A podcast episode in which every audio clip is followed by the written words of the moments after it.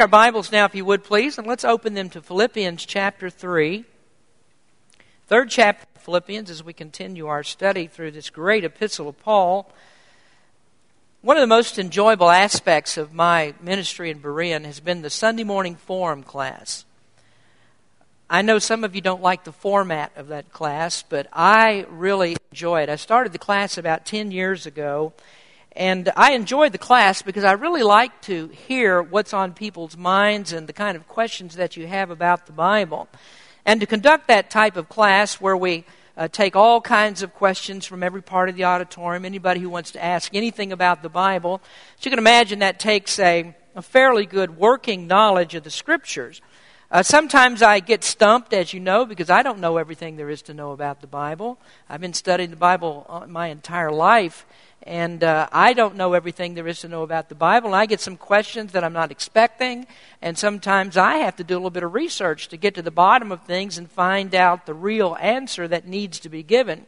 But one of the things that I don't want to do with the Sunday morning forum class is to conduct a Bible trivia class. Um, you know, there are many people who have a knowledge of the Bible. I mean, they know facts and figures, and they can recite a lot of different things. They can memorize verses. Um, there are people that have a fairly good working knowledge of things that are in the Gospels, and there may be people even here that could recite to you some stories and know some little nuances about the New Testament that I don't know. But I don't want to conduct a Bible trivia class. What I'm really more interested in is not that we know about Christ, but that we know Him. Just not that we know who He is, but we know what He did, why He did it, and we understand what Christ did was for us. That's most important to us. But also just to have that closeness of intimate fellowship with Him, to learn Him in a more intimate way. That was Paul's goal in his life. Now, of course, he was a master at the Scriptures. Uh, probably no one that will read about outside the Lord Jesus Christ knew about about as much about as much much about Scripture, I should say, as Paul did. And we look into the first part of this third chapter of Philippians, and we see that as he speaks about in religion, he said, I'm, I'm above everybody else as far as that goes. I mean, I put my heart, my soul, my zeal into it. He talked about all that he was. And it wasn't that Paul, in this part of his life, as he writes the book of Philippians, that he's interested to know about Christ. He'd learned that. He knew that. What he wanted to do was to know Christ. And that's to have a more intimate relationship with Him. And that means to experience Him. And that's really what I want to talk to you about tonight from two verses of Scripture. Our text verses tonight are the 10th and the 11th verses. But let's stand as we read God's Word. We're going to start reading at verse number 7. Philippians chapter 3, verse number 7. But what things were gained to me, those I counted loss for Christ. Yea, doubtless, and I count all things but loss for the excellency of the knowledge of Christ Jesus my Lord, for whom I have suffered the loss of all things, and do count them but dung, that I may win Christ, and be found in him, not having mine own righteousness, which is of the law, but that which is through the faith of Christ, the righteousness which is of God by faith.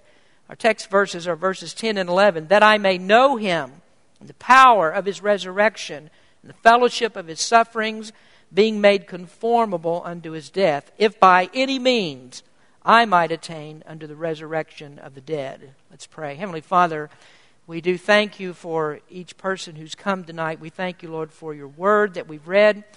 I ask you, Lord, you'd open up this text before us and help us to understand the real heart of Paul as he wanted to know Jesus better. And I just pray that might be the cry of all of our hearts to know you better in a more intimate way.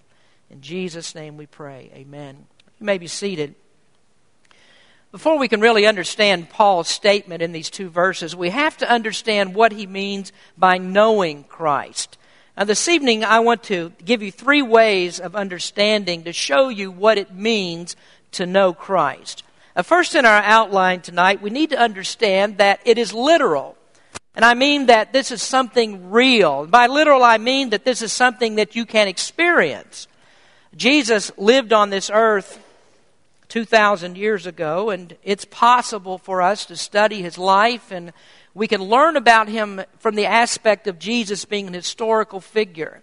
Jesus can be an academic study for us so that we can learn all the things that he did in his life, just like we could study any historical figure.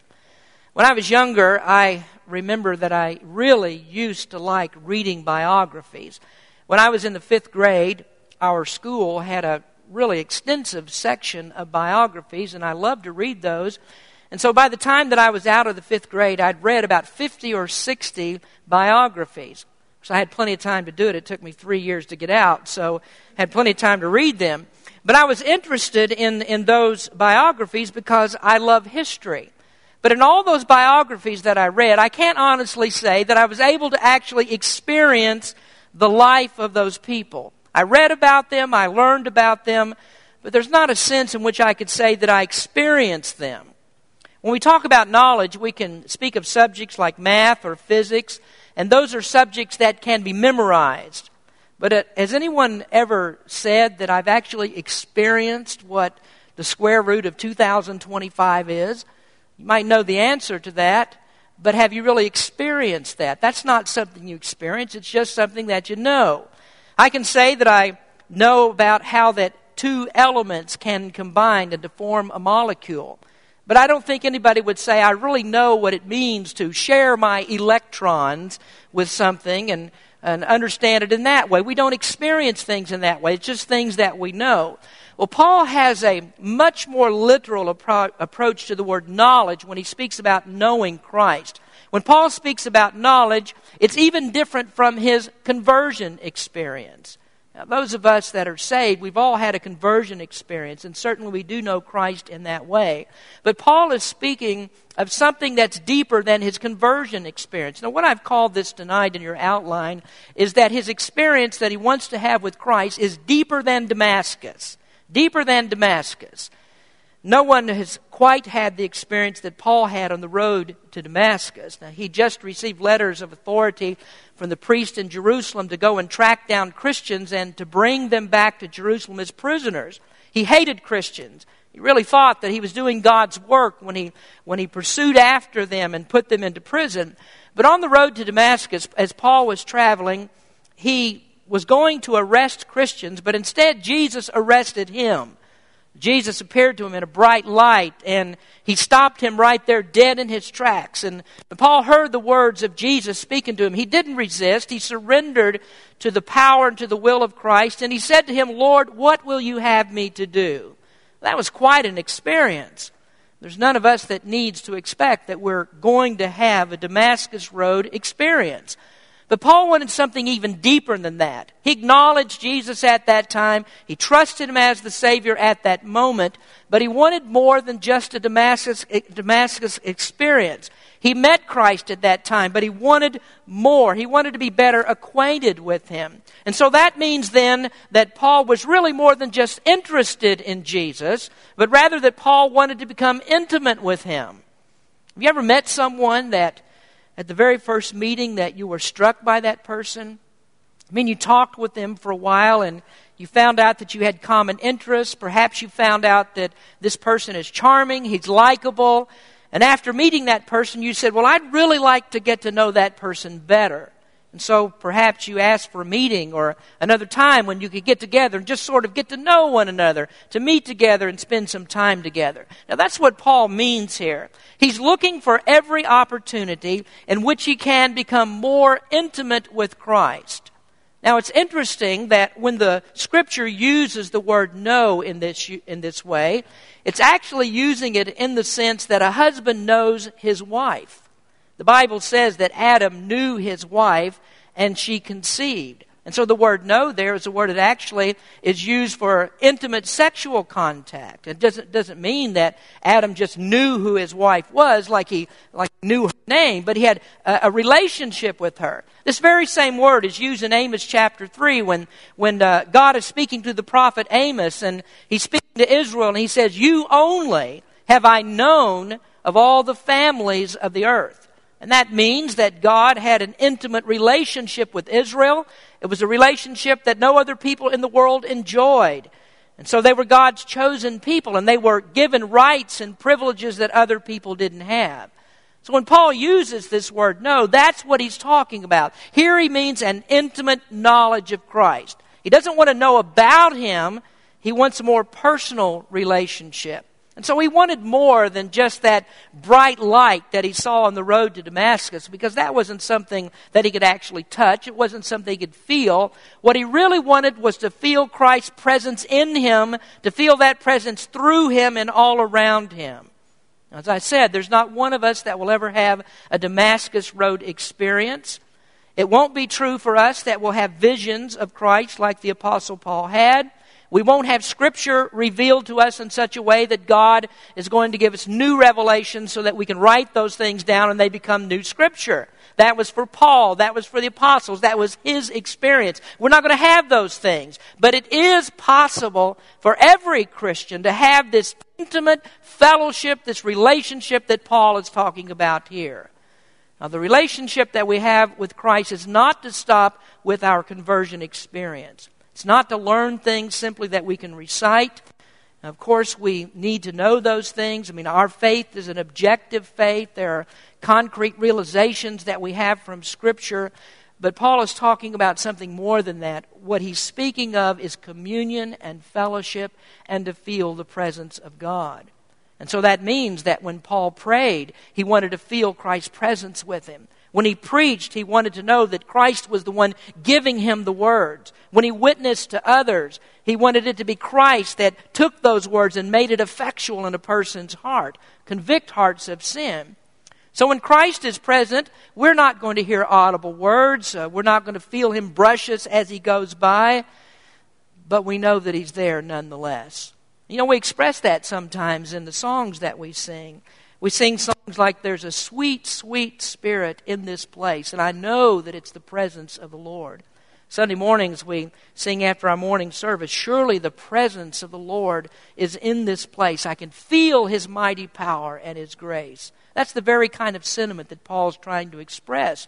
So we're not going to have visions. There won't be audible words. God's not going to speak to us in that way. We won't have miracles. There won't be apparitions. We simply do not know the presence of the Lord in that way. But that doesn't mean that He's not present with us. And we can feel it inside of us and we know that He's real. So if you're a Sunday school teacher, if you're a pioneer club worker, even if you're a preacher, you can know this that when you begin to prepare that lesson, when you get ready for your students, whether it's writing a sermon or getting a Sunday school lesson ready, you know that God is the one who's guiding that. And that's what I mean by real. I mean, it's literal. It's deeper than a Damascus experience. It's deeper than simply your conversion. It's not to be interested in the things of Christ. It's to be intimate in His communion and in His fellowship. So that's the first thing that I want you to see. It's literal. Now, secondly, we need to understand that it's learning. And that might seem to be quite obvious. Knowing is learning. But remember here, we're not talking about head knowledge with this. This is not answering trivia questions, as I said, about the Bible and learning Christ in that way. It's to learn Christ through experience.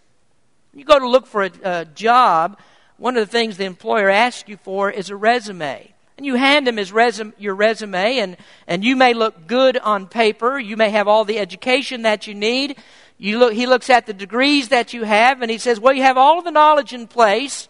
Everything seems to be in order, but what's the one question that he's really going to, he's interested in, he's going to ask you?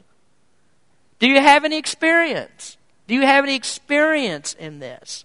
You know, a few weeks ago, I went to the doctor to get checked out, and the doctor was trying to get to know me very intimately because he was about to do a colonoscopy. And so, uh, you know, if I ask him, Do you know what you're doing?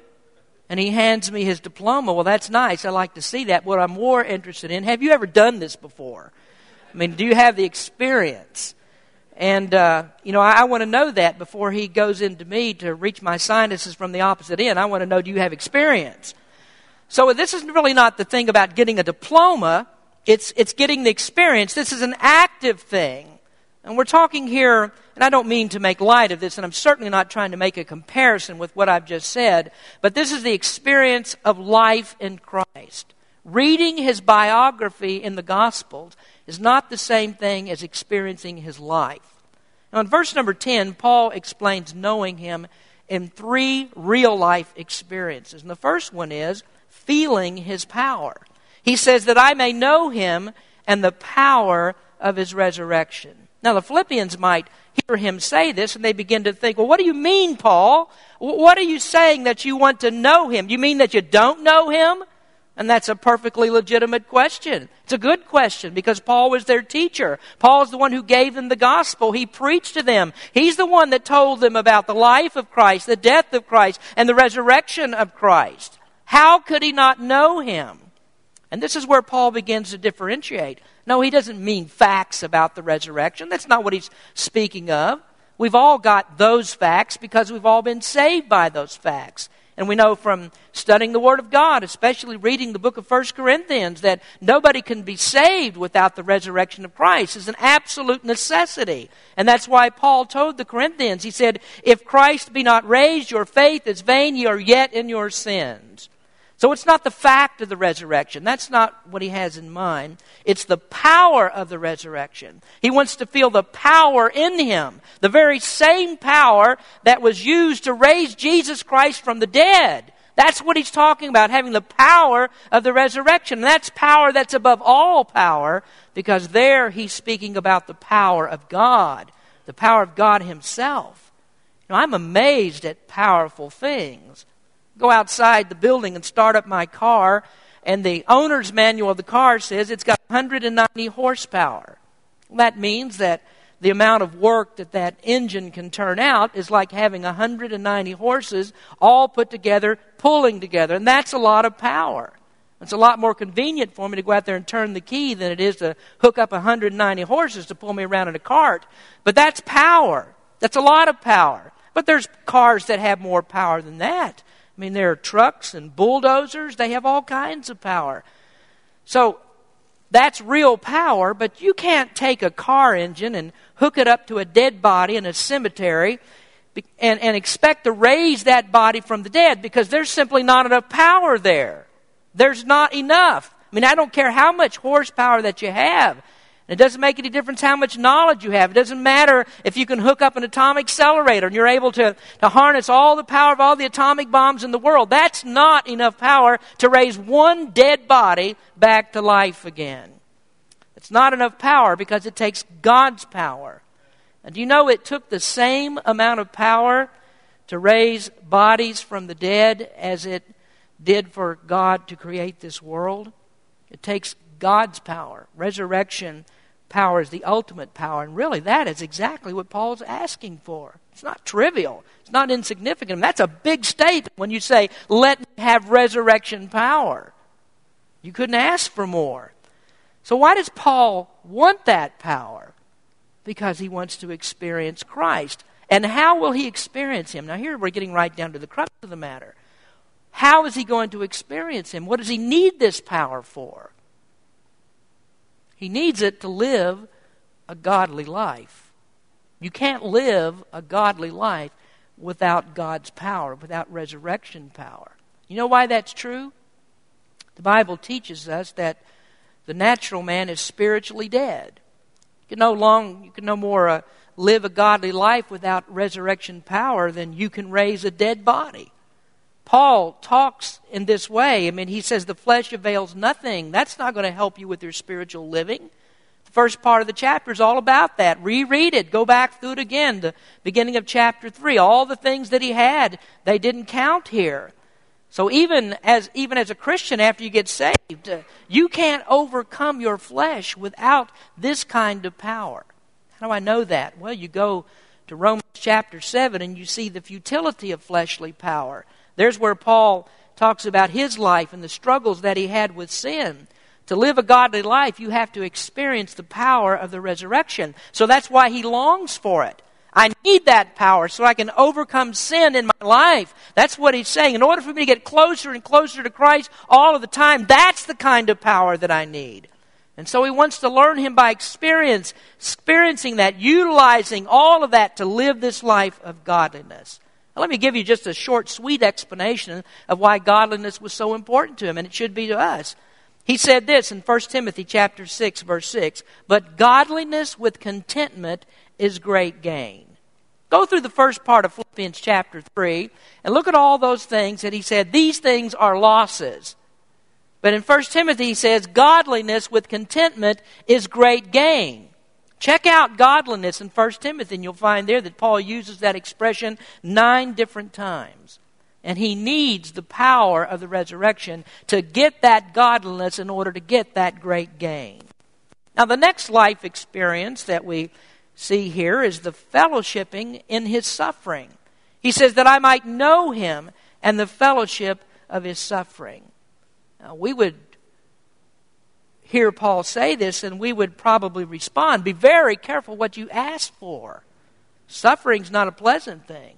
I don't know many Christians who, who say that I want to experience Christ by suffering. Most of us are doing everything that we can to avoid suffering. And you know, there's some people who have the totally wrong idea about what this means to suffer for Christ. Remember, back in uh, Lexington, Kentucky, where I come from and where I was raised, there was a pastor of a Nazarene church there that every Easter he would get a cross and he would drag it up and down the street on his back, suffering for Christ. Those of you that probably have seen pictures of people in places like Mexico and other uh, places where Roman Catholicism is predominant, and there are people who actually drive nails into their hands and feet, get nailed to crosses because they think that's what it means to suffer for Christ. That's not what it means. Self inflicted suffering is really as far from the Bible as you can get. You know, we've used Martin Luther as an example several times through these messages, but Martin Luther flogged himself trying to be holy until he found out there was no way he could be by doing that.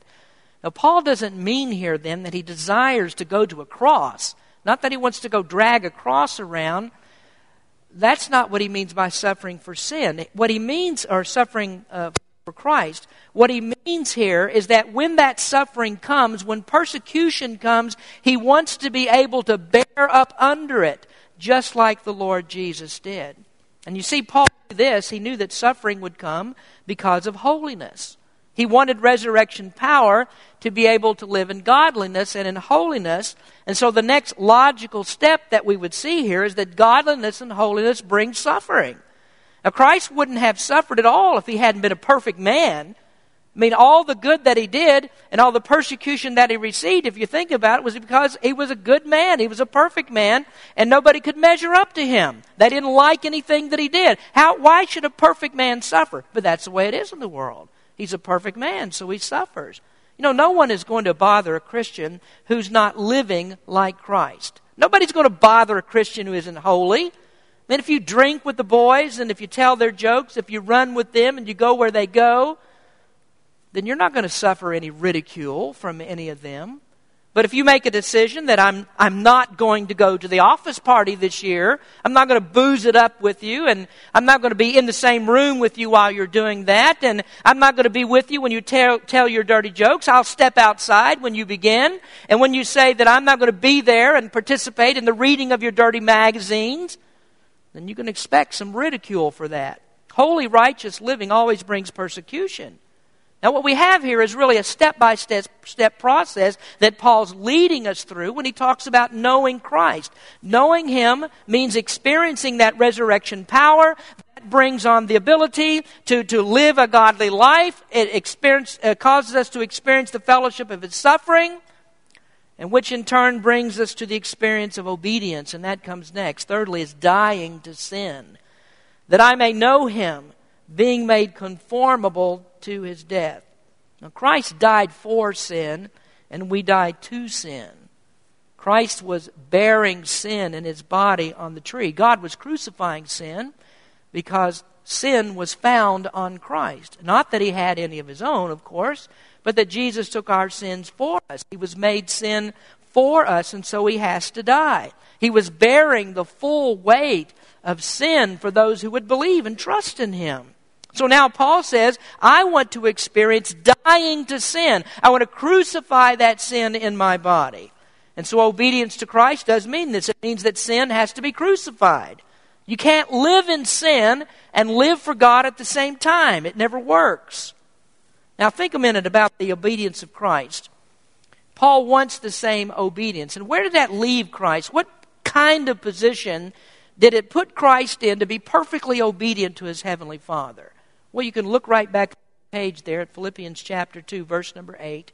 And there it says, And being found in fashion as a man, he humbled himself and became obedient unto death, even the death of the cross. Obedience is going to bring you to a place of death. Let's talk about that a minute. Paul wanted to be so much like Christ that if it became necessary for him to die, and it may not be necessary for any of us to die for Christ, but if it did become necessary, then Paul was willing to gladly give his life for Christ.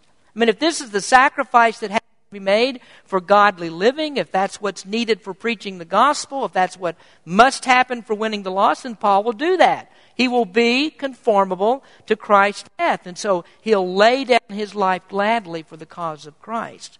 Now, I want to take you back to something that I've said many, many times before. It's not original with me, of course. And that's the statement that a person who will not live for Christ certainly will not die for Christ. There are people who talk a, a good game all the time. I will die for Christ, but many of them won't even spend their lives living for Him. But if you read the history of Christian martyrs, one of the things that you'll find out is that what they died for was because they lived like Christ. They died because they were living like Christ. I mean, persecutors didn't track down Christians who weren't living like Christ. That's how they identified them. You know, I guess you could say that, that bearing fruit for Christ is really a double edged sword, two edged sword. And that's because Jesus said if you want to know who a Christian is, you look at their life, see the fruit that they bear, and therefore you can determine this is a follower, this is someone that you can have fellowship with. So Christ says, By their fruits ye shall know them. Do you know that a persecutor uses exactly the same thing? He looks for fruit. He looks for somebody who's living like a Christian, fruit bearing Christians. And what does he do? He goes and he chases them down. It's the very same criteria that Paul used when, when uh, uh, he was the Saul, the persecutor. Listen to Acts chapter 9, verses 1 and 2. And Saul, yet breathing out threatenings and slaughter against the disciples of the Lord, went into the high priest and desired of him letters to Damascus to the synagogues, that any of this way, whether they were men or women, he might bring them bound unto Jerusalem. If he found any of this way, how would he know that they were of this way. That means Christians. How would he know? Unless they live for Christ, unless they professed him. So the criterion has always been the same for a persecutor.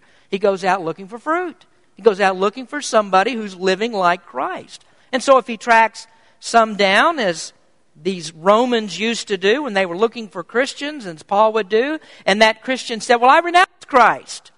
And if they would say, Caesar is Lord, and they leave them alone. They don't bother them. They're, they're not obedient to Christ because they don't live for Him. Now, Paul says, though, that I want to die to my sins. I want to live for Him. And if that means that I have to die for Him, then so be it. These are the kinds of things that Paul is talking about when he says, I want to know him. I want to experience living and dying for him. I want the power of the resurrection and the fellowship of his sufferings a little bit later as we go on in this third chapter, and we have many, many more verses to cover, but we'll see this that Paul is expecting the Philippians to take on the same kind of attitude. And for most, they would say that's very fanatical, that's a very radical thing to do. But Paul said, This is what it means. If you want to know Christ, these are the kinds of things that you have to take on yourself. Now, I would submit to you then that knowing Christ is more than knowing all the facts and the figures. Knowing Christ is more than reading his biography. As I said, learning about his life in the Gospels. This is so much more than that. Paul says, Let me be so intimate with him that if dying for him is what it takes, I'm willing to die. Now let's go on to the third consideration. Uh, the third one is it's life giving.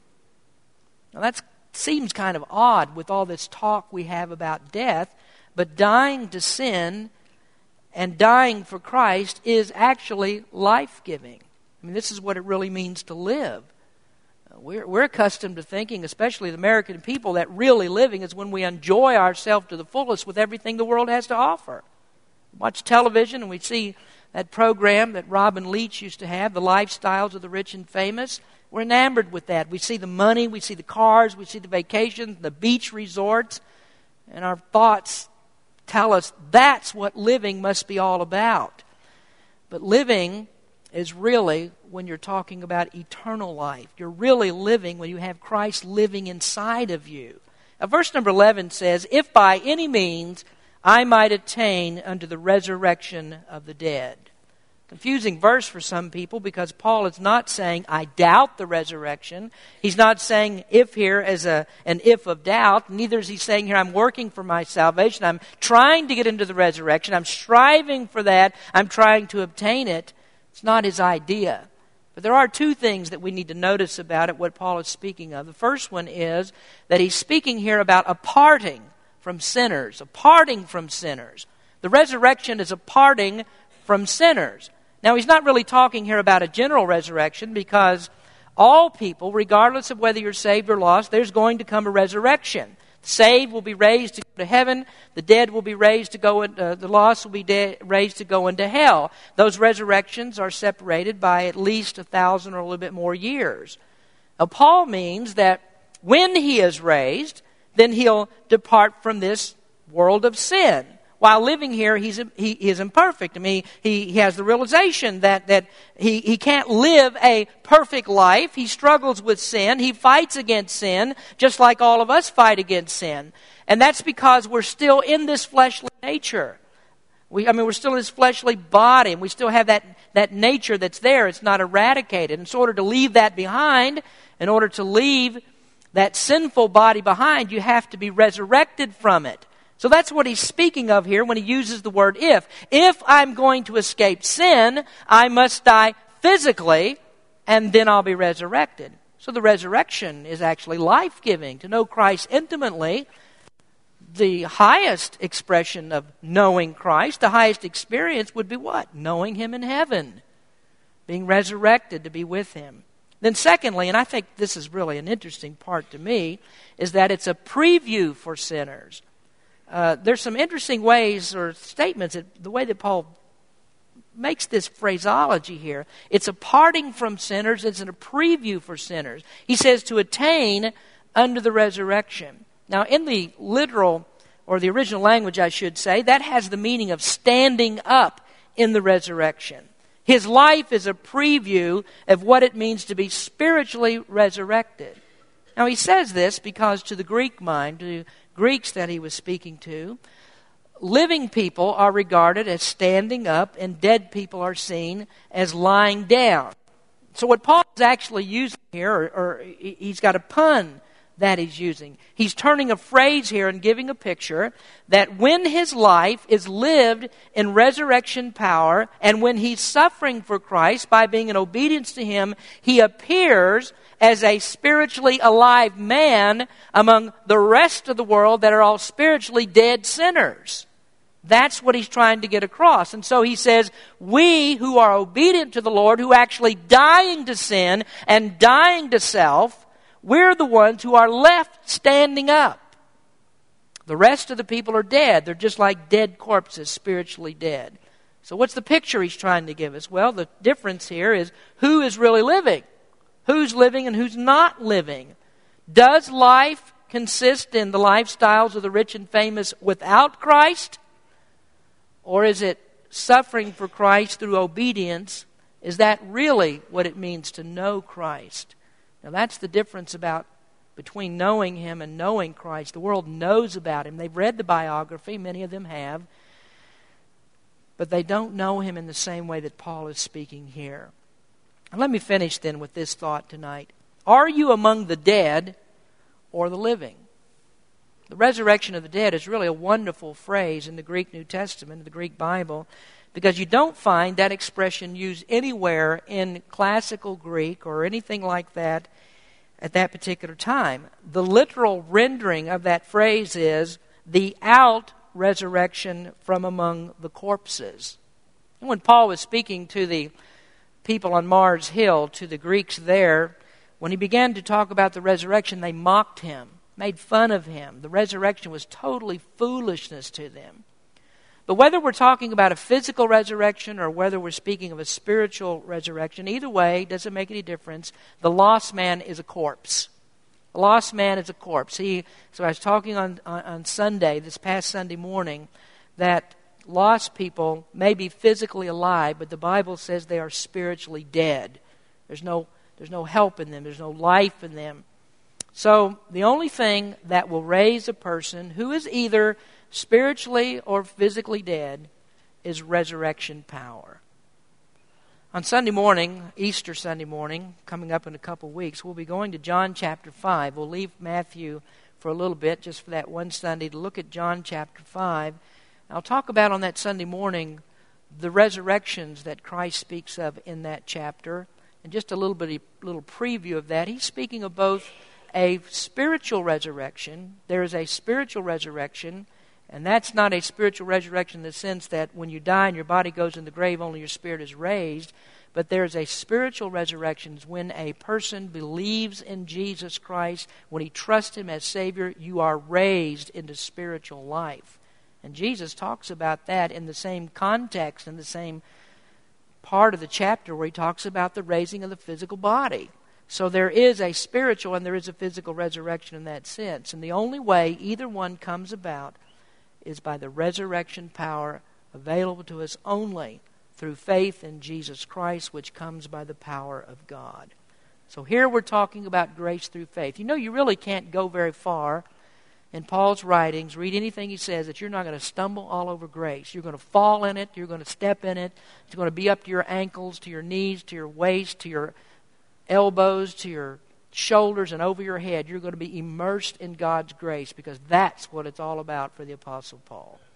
Let's pray. Heavenly Father, we thank you for the time we spend together tonight. Thank you for your word. And what a blessing it is to know that it's possible for us to know you in such an intimate way that we can feel you in us, above us, around us, surrounding us. Your presence is here, and we thank you for that. Help your people to learn, really, to live in resurrection power. That's what it takes for us to live a godly life. May we seek it, even as the Apostle Paul did. Blessing this invitation tonight. In Jesus' name we pray. Amen.